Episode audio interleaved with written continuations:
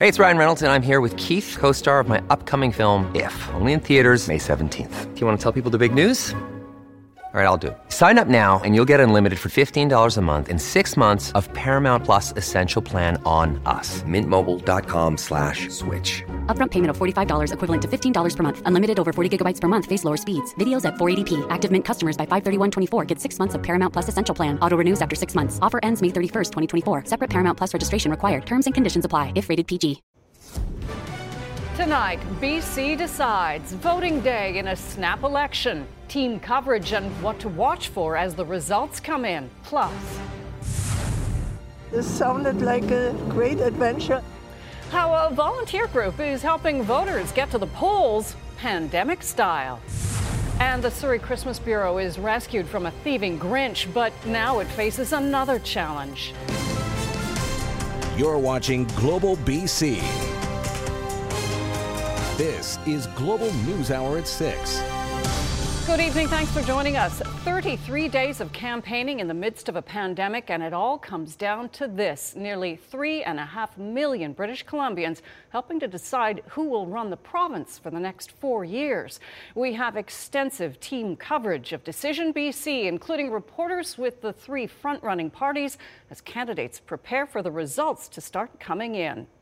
Of course, less than two hours before the polls close for in person voting, Nadia Stewart joins us from outside a polling station in Burnaby. Nadia, has it been busy there? Yeah, people are coming and going as they have been all day, but the dynamics this time around are different, with a record number of British Columbians having already cast their ballots.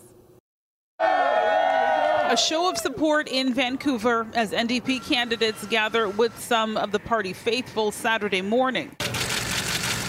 BC Liberal leader Andrew Wilkinson casts his ballot. So too does BC Greens leader Sonia Furstenau, wrapping up a far from normal election campaign. It's harder to reach the voters, and all three parties had that challenge. And so we had to work to reach voters in different ways.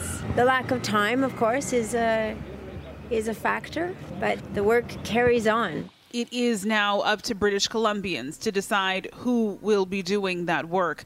Hundreds of thousands of voters have already weighed in, with an unprecedented number taking advantage of advance polls and mail in ballots. During advance voting between October 15th and 21st, uh, we had around 680,000 voters cast their ballot.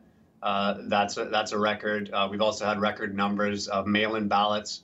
Uh, we've received about 500,000 of those leading up to today. As for everyone else, It's important to uh, obviously vote. Um, I uh, prefer to do that in person if I can. they masked up and walked in, casting their ballots throughout the day Saturday, saying despite the challenges around voting this year, they wouldn't skip out on the opportunity to have their say. It's our responsibility to be voting. I think I saw what I wanted to see in the party that I voted for. It, it was a bit of a surprise. I think having a vote in the middle of a pandemic wasn't necessarily what I would have asked for. I think I'm motivated primarily by the drama in the States. Um, it's kind of just made me feel that we're really grateful, or I'm really grateful to have a free and fair election uh, system and democratic system in Canada. Elections BC says about 65 to 70 percent of the votes will be counted on election day. And as for those mail in ballots, some of them might still be in transit. So it'll be a little while before all of the votes are counted. Back to you. Thanks, Nadia. Party headquarters would normally be the place to be for candidates on election night, but that's not the case because of the pandemic. Neetu Garcha joins us from NDP headquarters. Neetu, what's the mood like there?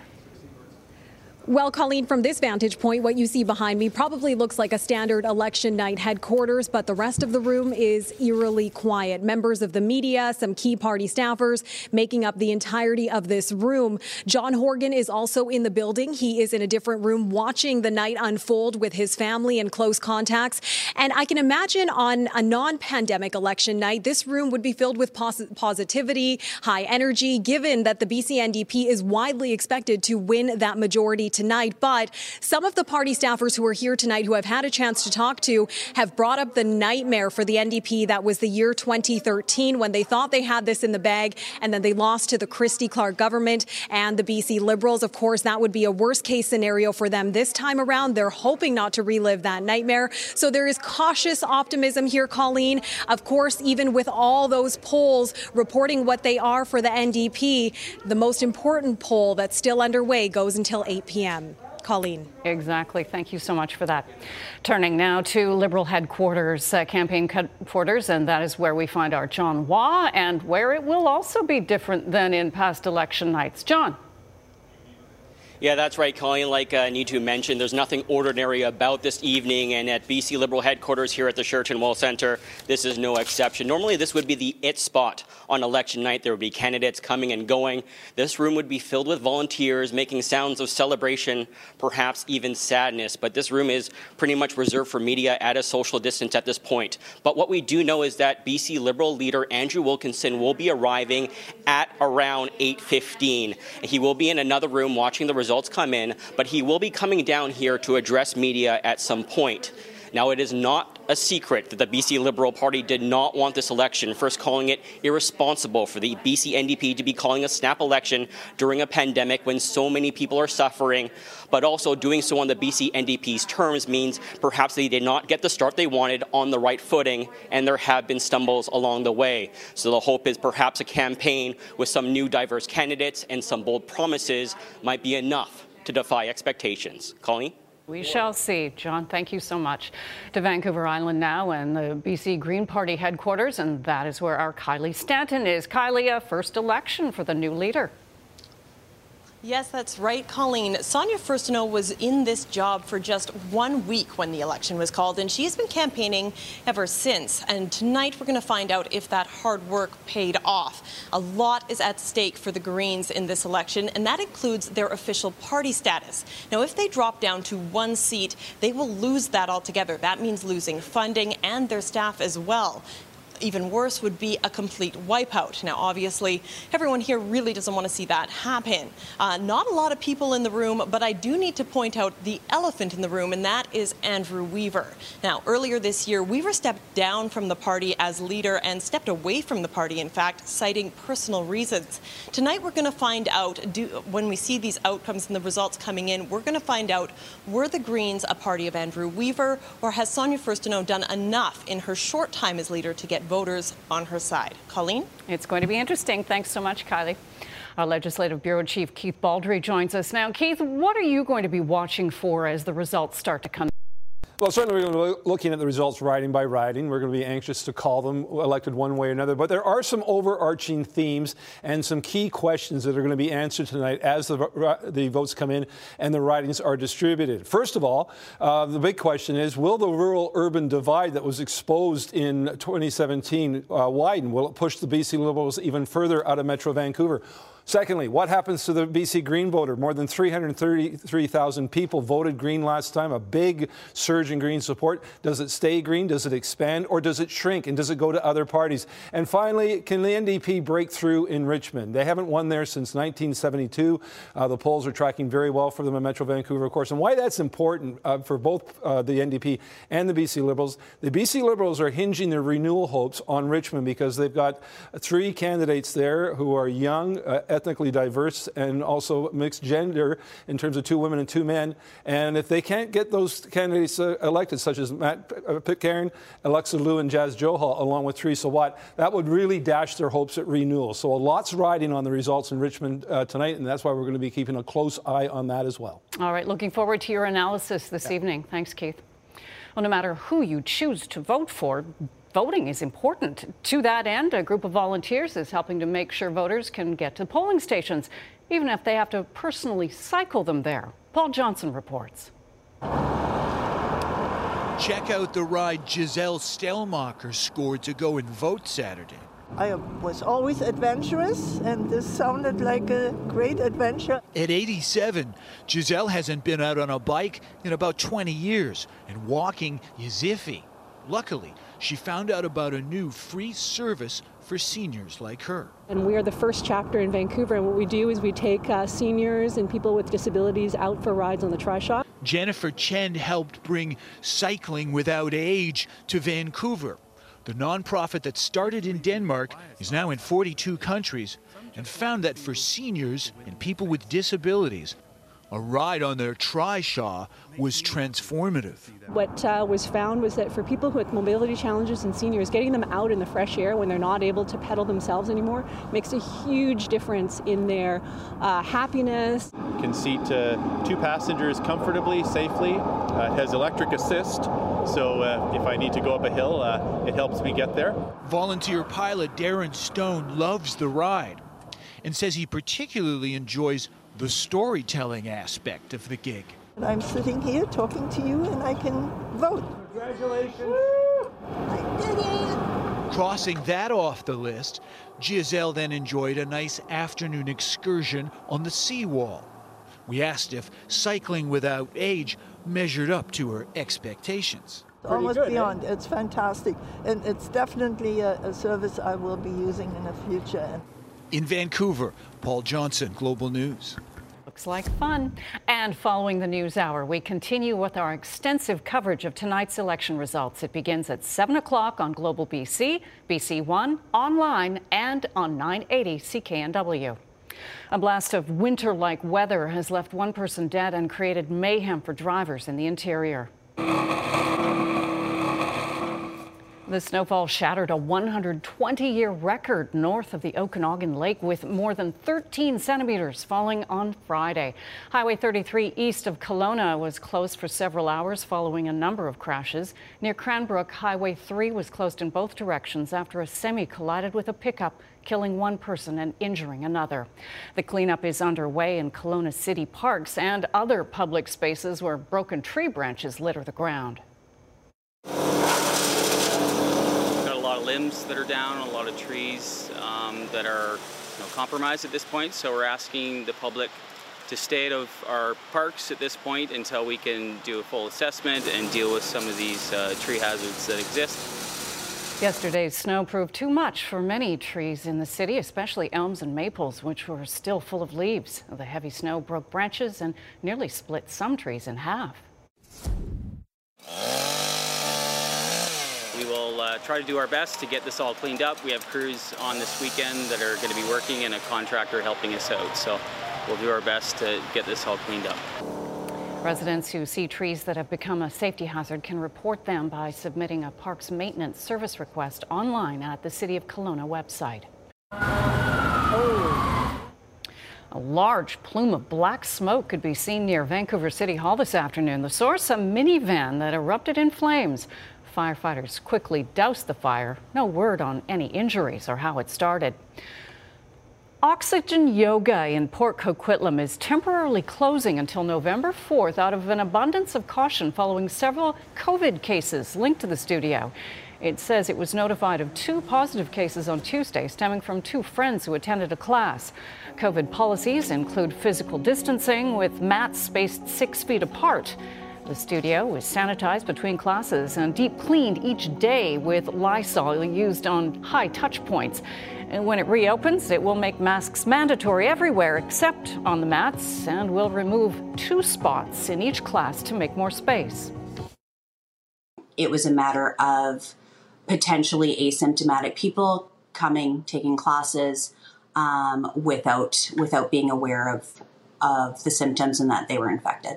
Any cases that we've been made aware of that have also tested positive are also within that similar friend group or attached to that friend group. There is currently less than 10 um, reported cases, and we're happy to say that with this closure, it has not grown. The family of a Surrey man is speaking out, thanking the public for its generosity in helping their loved one after an out of control RV smashed into his home, destroying it. But as Julia Foy reports, he's still being victimized by thieves. a whole bunch of guys coming and looting the place, all hours of the day, all hours of the night. Garth Howden is tired of watching thieves scavenging through the belongings of his neighbor, 83 year old Manfred Sciello. Uh, what am I going to do? You know, it's just awful. On September 5th, an out of control RV careened down 140th Street in Surrey and crashed into Sciello's home. Fortunately, Manfred was not home. The driver of the RV was taken to hospital. Manfred was left asleep in his van. I slept here in the van, you know. So this has left you homeless? Yeah, I'm absolutely homeless. In recent weeks, he has found temporary shelter, but his home of over 30 years continues to be targeted by thieves. Pulled up with their trucks, trailer there, started loading stuff up until I pulled over and said, "Hey, what are you guys doing? You better get out of here. The cops are coming." And they took off, right? But uh, this is happening steady, just nonstop. Howden shot this image of a black truck that he alleges has repeatedly stolen material from the property.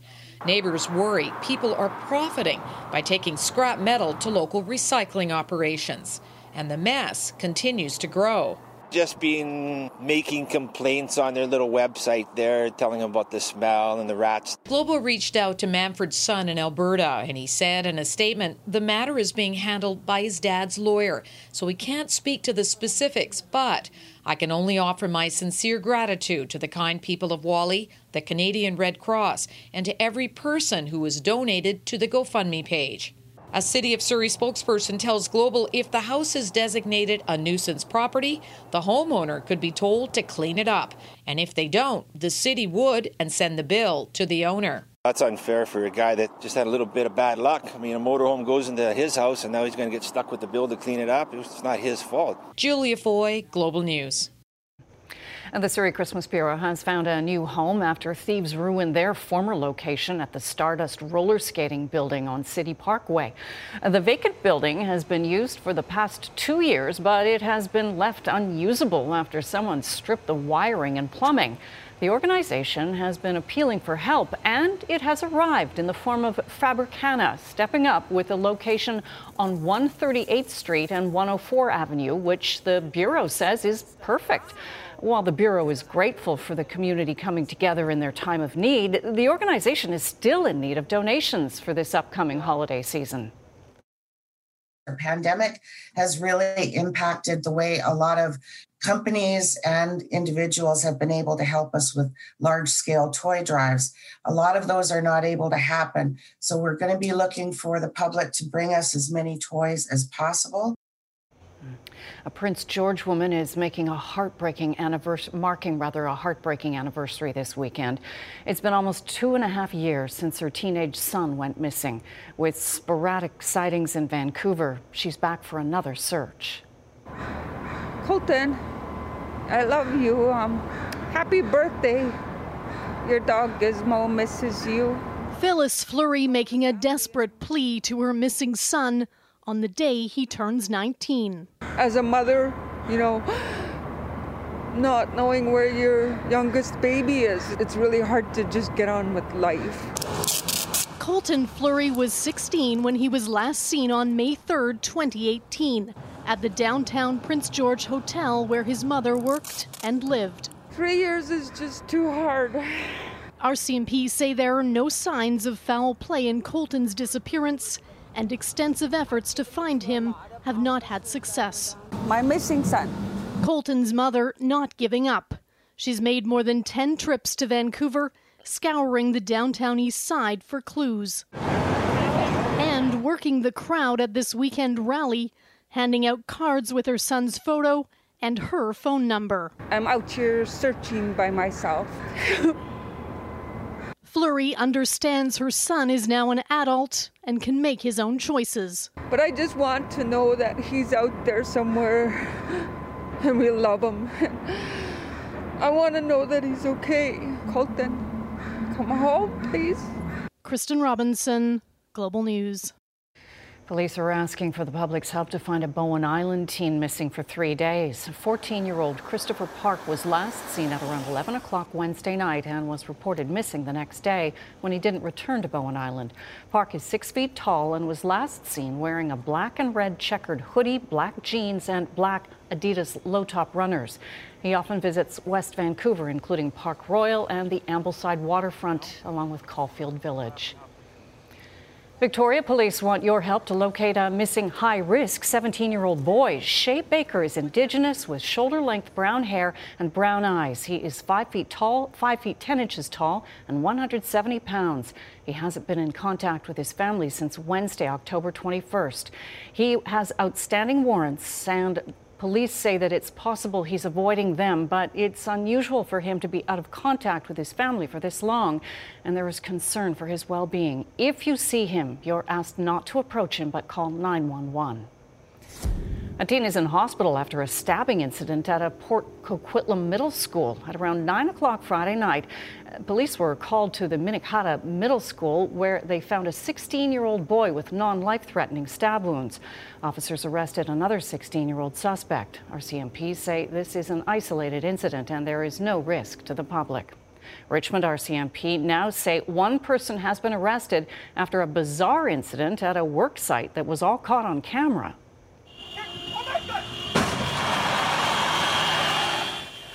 Mounties say they responded to a construction site at Spears Gate and Cooney Road following a report of a theft of a gardener's vehicle just before noon on Thursday.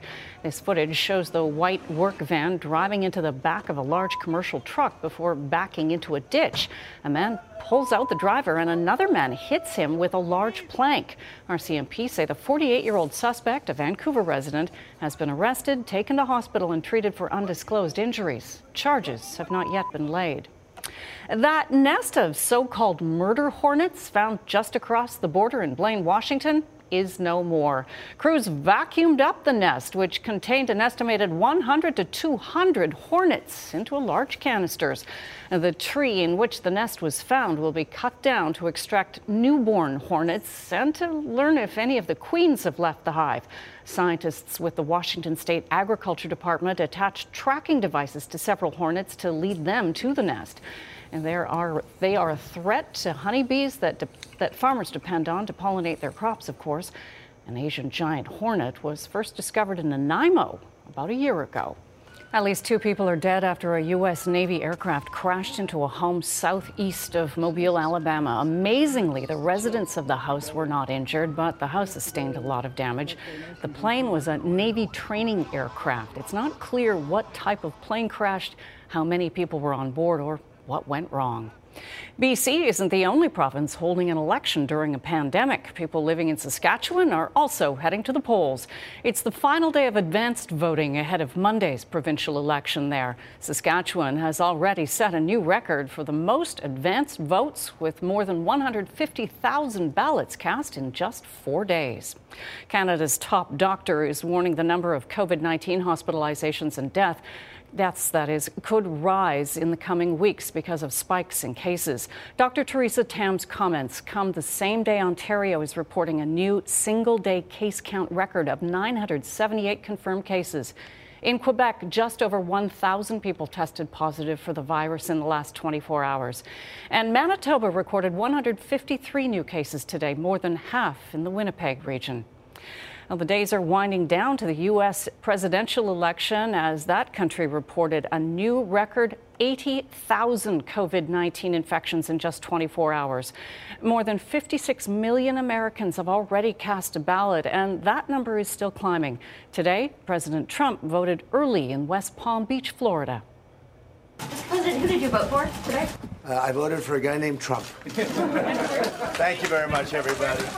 Donald Trump is holding three campaign rallies across North Carolina and Ohio before returning to the White House late this evening. Former President Barack Obama held a campaign rally today in Florida on behalf of Joe Biden. Speaking at a drive in rally, Obama criticized the Trump administration's response to COVID 19 and referenced Donald Trump's walking out of a 60 Minutes interview. Miami, listen, if he can't answer a tough question like, what would you like to do in your second term? Then it's our job to make sure he doesn't get a second term. I spent 20 years trying to get out of this place. Looking for something. Bon Jovi performed at a campaign rally for Joe Biden in Luzerne County, Pennsylvania. The election just 10 days away. In Health Matters tonight, it's a growing problem online with real life consequences. Researchers say disinformation campaigns on social media are linked to falling vaccination rates worldwide. An international study found for each 1% increase in disinformation, there is a 2% drop in the annual vaccination rate. You're watching Global News Hour at 6.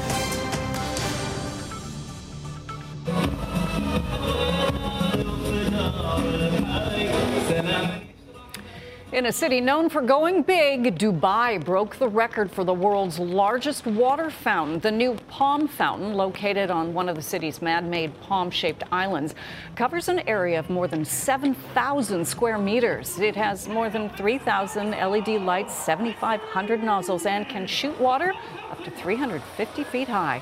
The Palm Fountain will be open year round and have 20 different shows daily. Well, this likely broke some kind of record. We are going to meet a 102 year old veteran who might inspire you.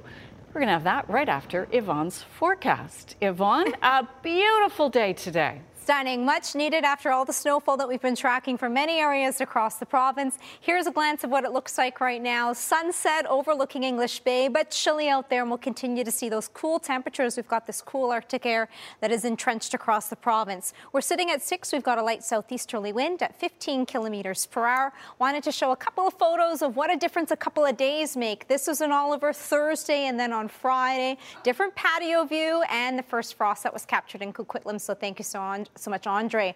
The snowfall totals on Friday, once again, so there was that big range. Kamloops, 10 centimeters out of the airport. West Kelowna, 26, but a few spots across the Okanagan pushing closer to 30 centimeters. Chilly today across Metro Vancouver. 9 was the high below the average for this time of the year that typically sits at 12 degrees and not quite record breaking 20 degrees on the almanac was set back in 1986. Highs today cool Williams Lake minus 8 areas near the Peace at minus 4 and we are looking at the winds continuing especially near Howe Sound. We've got these strong northerly winds with the outflow winds. For example, today Howe Sound has a sustained wind this morning closer to 70 kilometers per hour and gusts today of upwards of 80 kilometers per hour and very windy windy for eastern areas stretching in towards the Fraser Valley. We will continue to see it windy, especially closer to the water this evening, and a wind warning is still in effect for Howe Sound with the wind starting to ease by tomorrow morning. So we will see windy conditions overnight in towards the morning hours, and then they should start to subside towards the afternoon.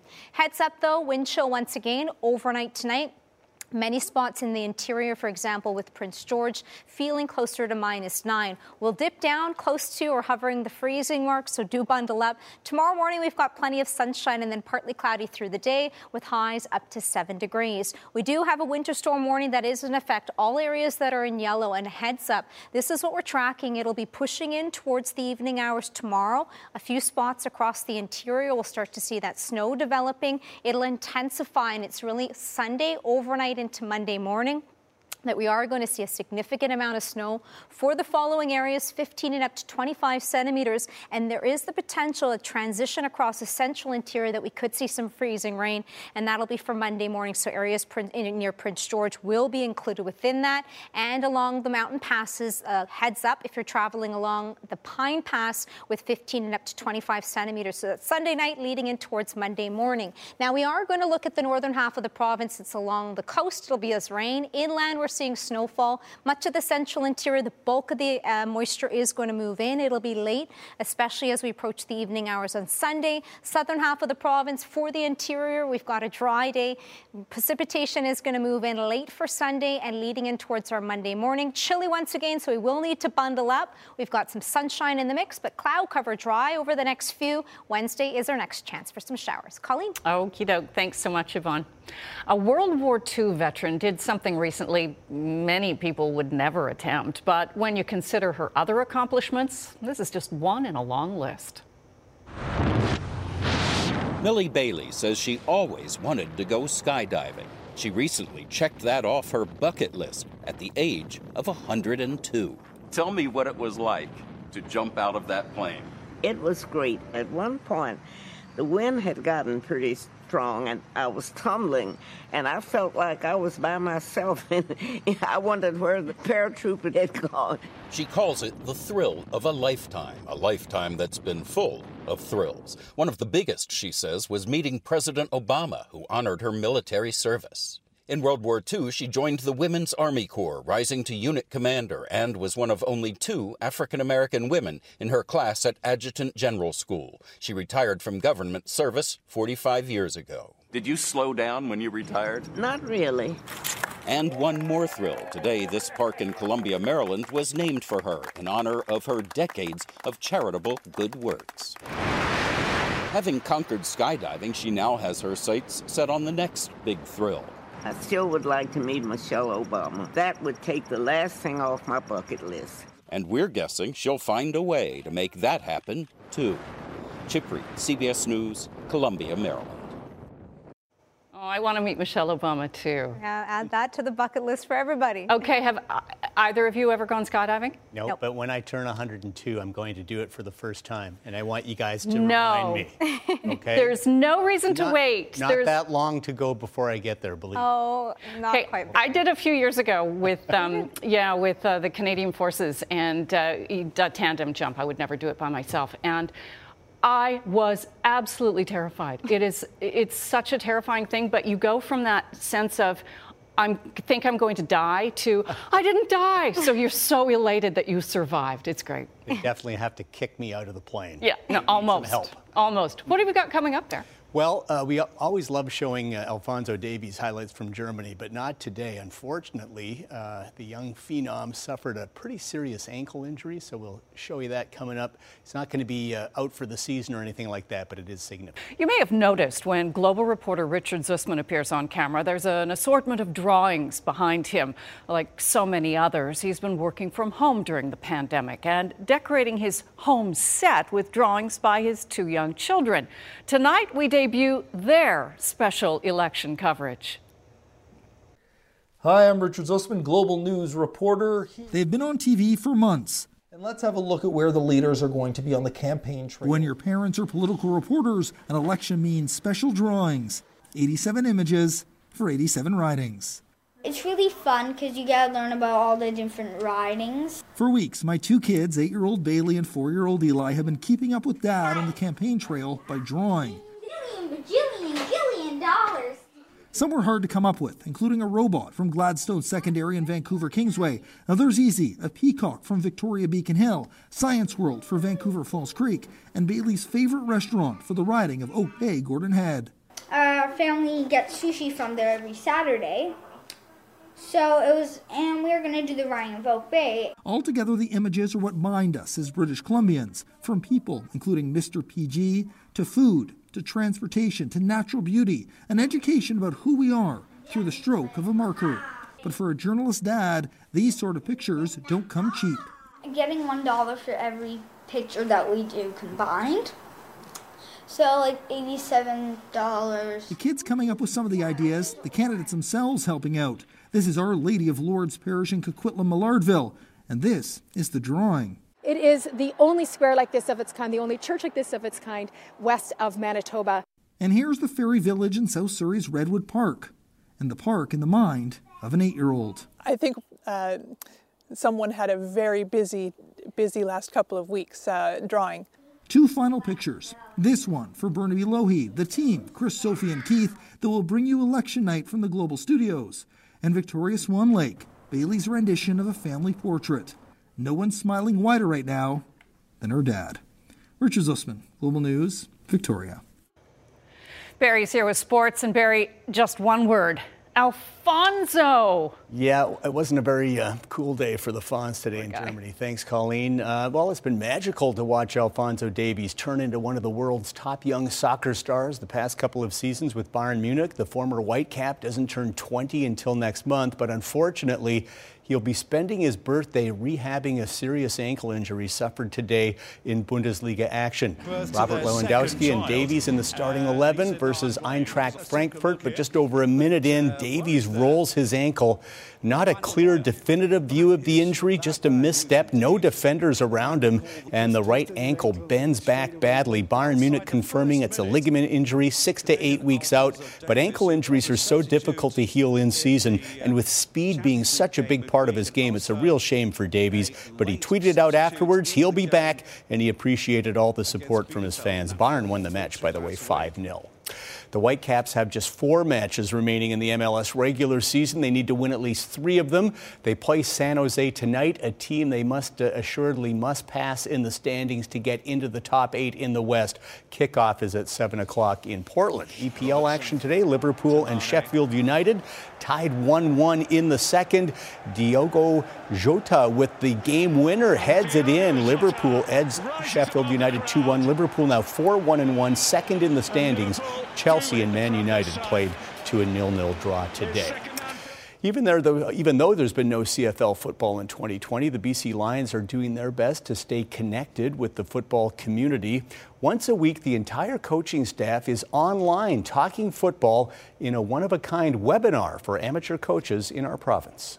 You know, at this point in time, at this time of the year, I mean, this is when everything's ramping up. It's the best time of the year. You're getting ready to go into playoffs and and uh, you know you right now you're missing that daily connection with people whether it's your players other coaches you know people around the league colleagues and you're missing talking football you know i, I miss those 16 hour days right now it's it's it's a different world we're all adapting to right now First and 10, Yeah, first and like 11 that. plus. And the Lions' way of adapting is having their coaches open up the collective playbook and sprinkle football's X and O's online.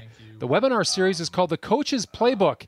Every Wednesday from now until November, as an amateur coach, you can pick the football minds of BC's entire staff. Offense, defense, or just training doesn't matter. It's full on football and it's free. Shoot, it's, it's my first year in the coach's seat, so I'm excited to kind of uh, pass on what I've learned not only as a player, but from these coaches and other coaches that have come up under being on the other side of things, and hopefully can kind of get some good dialogue going and, and talking football because, you know, it's not something you'd be doing this time under normal circumstances, so I'm just excited. Reaching out into the community is something the Lions constantly do year in and year out, but this year is unlike any we've seen before. COVID shutting down not only the CFL season, but also the numerous off field activities where the Lions are always lending a helping hand.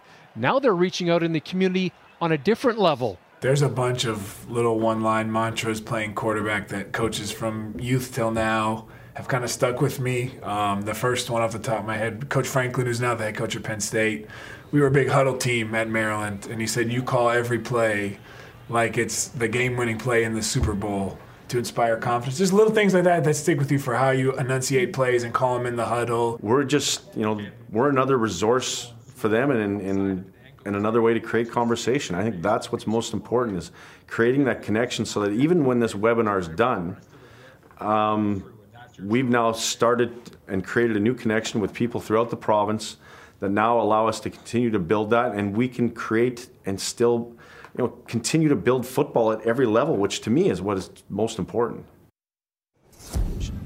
Third round of the Zozo Championship from Sherwood Country Club in LA. Tiger Woods, the defending champ, won last year when it was played in Japan, but now in LA because of COVID. Tiger not in contention, but hits a shot through the tree to salvage a par, but he's near the bottom of the 77 man field, tied 69th at 3 under. He played with Adam Hadwin today. Adam is at 4 under, tied for 64th. Jon Rahm, the big mover and shaker today, a birdie at 17, part of a 9 under 63 to get to minus 18 and a piece of the lead. The 17th, again, Justin Thomas from the other side, 28 feet for birdie, and it goes down. He's got the lead at 19 under, one better than Rahm. Top Canadian Corey Conners tied 20th at 12 under. Nick Taylor's at 7 under. And UFC from Fight Island, Khabib Nurmagomedov versus Justin Gaethje for the UFC Lightweight Championship. Much anticipated fight. Khabib, a perfect 28-0, considered the best pound for pound in the world. And in the second round, Khabib with the submission on the triangle choke. Another impressive win. And afterwards, Khabib addressed his fans with a big announcement. This it was my last fight. and no way I'm gonna come here without my father. It was first time when, after what happened with my father, when UFC called me about Justin, I talked with my father, my, my mother, three days. She don't wanna I go fight without father, but I promise her it's gonna be my last fight. And if I give my word, I have to follow this.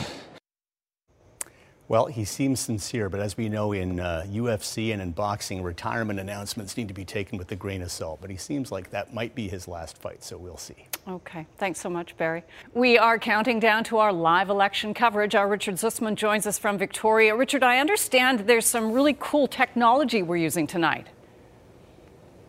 Yeah, it's going to be neat, Colleen. So we're in a place here not known for its technology, the BC legislature. This place has been around a long, long time, but we're infusing some technology into this. So this is our Decision BC big map, and you're going to see a lot of this tonight, demonstrating what things look like and how things are going to change. So this is the 2017 map where the ridings went last time around. We can have a look at different regions. And one of the places we'll be watching very, very closely tonight is right right here in Richmond, where the Liberals hold all four seats, but the NDP believe they could pick up as many as three of those. And then when we click on one of those ridings, you have a look at the results. So this is from last election. So these are final results, and you can see the numbers will change throughout the night when we look at those 2020 numbers. Richmond Queensborough, another one of those really close ridings. So we're going to be showing this all night long as we uh, go ahead to 2020. Obviously, no results yet, but you can look and you see some of the candidates there,